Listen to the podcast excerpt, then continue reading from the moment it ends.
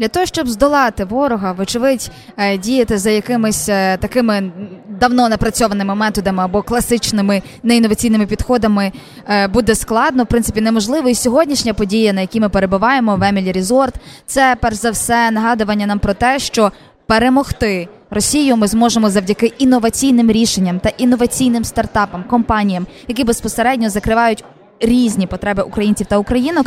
І зараз ми будемо говорити з людиною, яка розкаже нам про таку е, розробку, де яка в принципі нас може, по-перше, захищати з іншого боку, це дуже важливо з тої точки зору, що ми багато зараз говоримо про дрони. Ми всі знаємо, що таке Mavic, Ми звертаємо на це увагу. Та тим не менше, виявляється, в Україні є компанія, яка розробила інноваційне рішення, яка розробила свій дрон, який називається Сірко.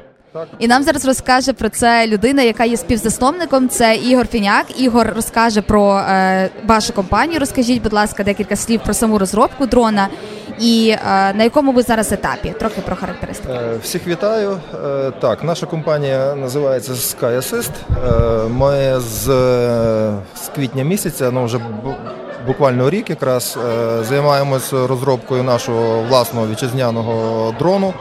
Е, це розвідувальний дрон, е, який призначений для виявлення позицій е, ворога і так. передачі інформації нашим нашим бійцям, нашим артилеристам, в тому числі. Наш, ну, Склалася така зараз ситуація, що в 21 столітті війна це війна дронів і артилерії. Тому так щоб е, дрони це розхідний матеріал на війні, тому щоб не йшли в розмін наші хлопці, які нам дуже дорогі, наші воїни. Тому е, краще відправляти за лінію фронту в розвідку технічну, скажімо так. Тому ми пішли таким чином. Ми почали розробляти дрони. Зараз ми вже на етапі масового виробництва наших дронів.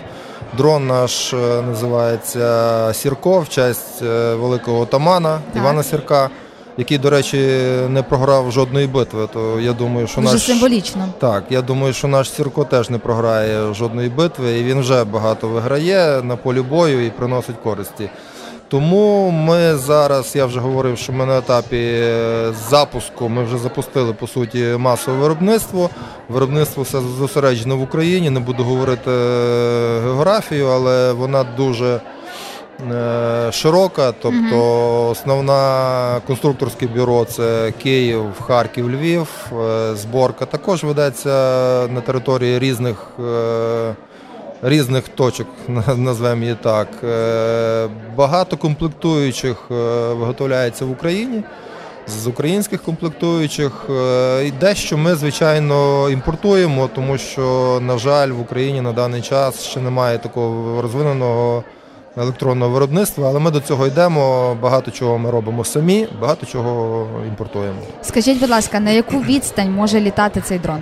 Е, загальна відстань, на яку він може літати, це 100 кілометрів, тобто 50 кілометрів за лінію фронту.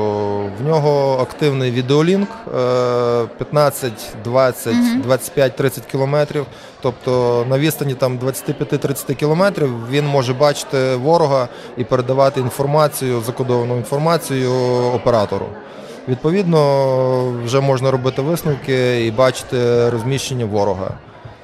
Скажіть, будь ласка, коли ви почали цим займатися, е, коли ви зробили перший свій дрон, е, і напевно були був цей процес методу проб і помилок, е, ви все одно там не здавалися? Чи вас одразу все вийшло і ви були задоволені результатом? Ні, звичайно, дуже багато було тестів, випробовувань. Скільки приблизно? Ну почнемо відлік від зворотнього, тобто ми місяць тому вже практично запустили все виробництво.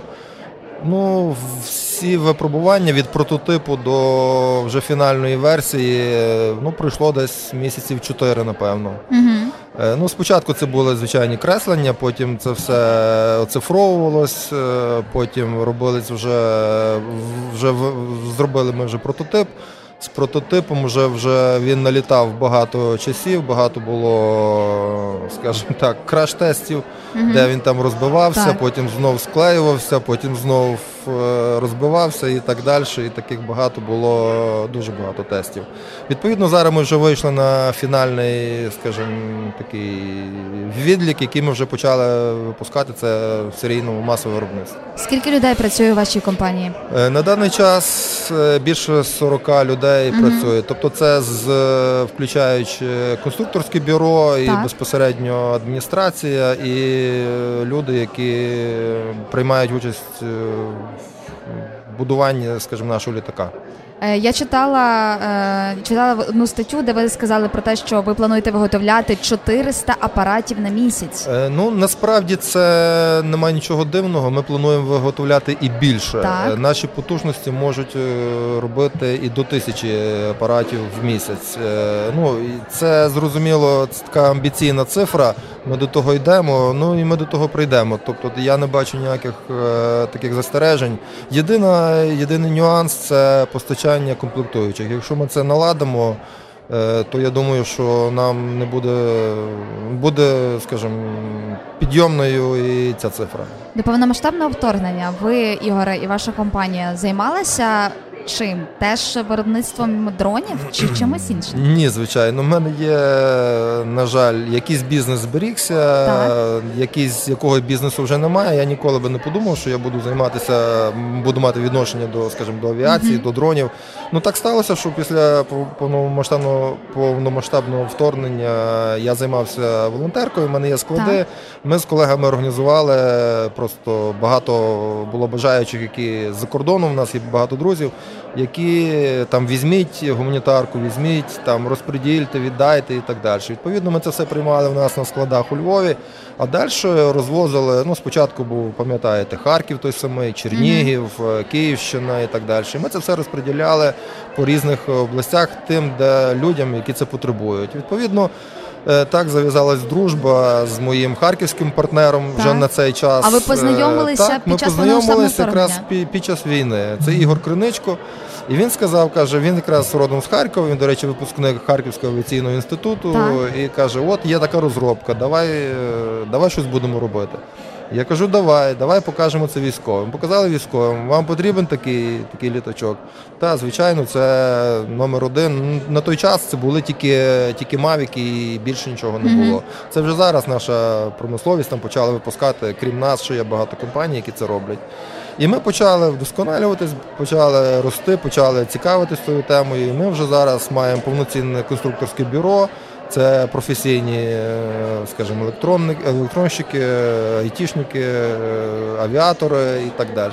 І зараз вже, вже перейшло, скажімо, з такого бажання стартапу, там вже ну можна сказати, там в компанію, яка вже зараз має на меті не тільки ці розвідувальні дрони, а й інші е, літальні засоби, називаємо їх так. Ну, ну так от.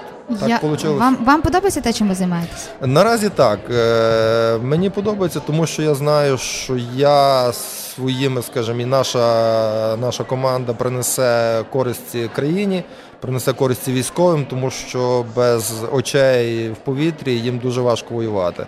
На жаль, зараз українська армія забезпечена дронами тільки на 10%, Мгм. тому в нас є дуже великий потенціал, є куди рости, і є, є попит, і нам потрібно якомога скоріше закінчити цю війну перемогою і далі займатися цивільними дронами і так далі.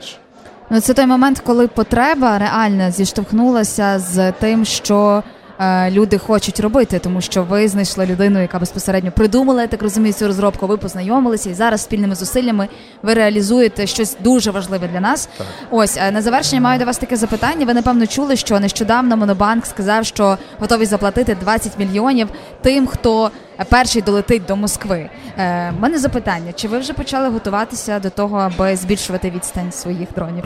Ви знаєте, це дуже добра ініціатива, але мені здається, що до цієї ініціативи е, е, акціонерам е, Монобанку було б е, доцільніше поставити десь там. Я думаю, може не в Кремлі, а десь в Останкіно е, диспетчера, е, Так. українського, звичайно, диспетчера, який би коригував посадку, тому що черга українських дронів, які захочуть сісти на Красній площі, буде дуже велика.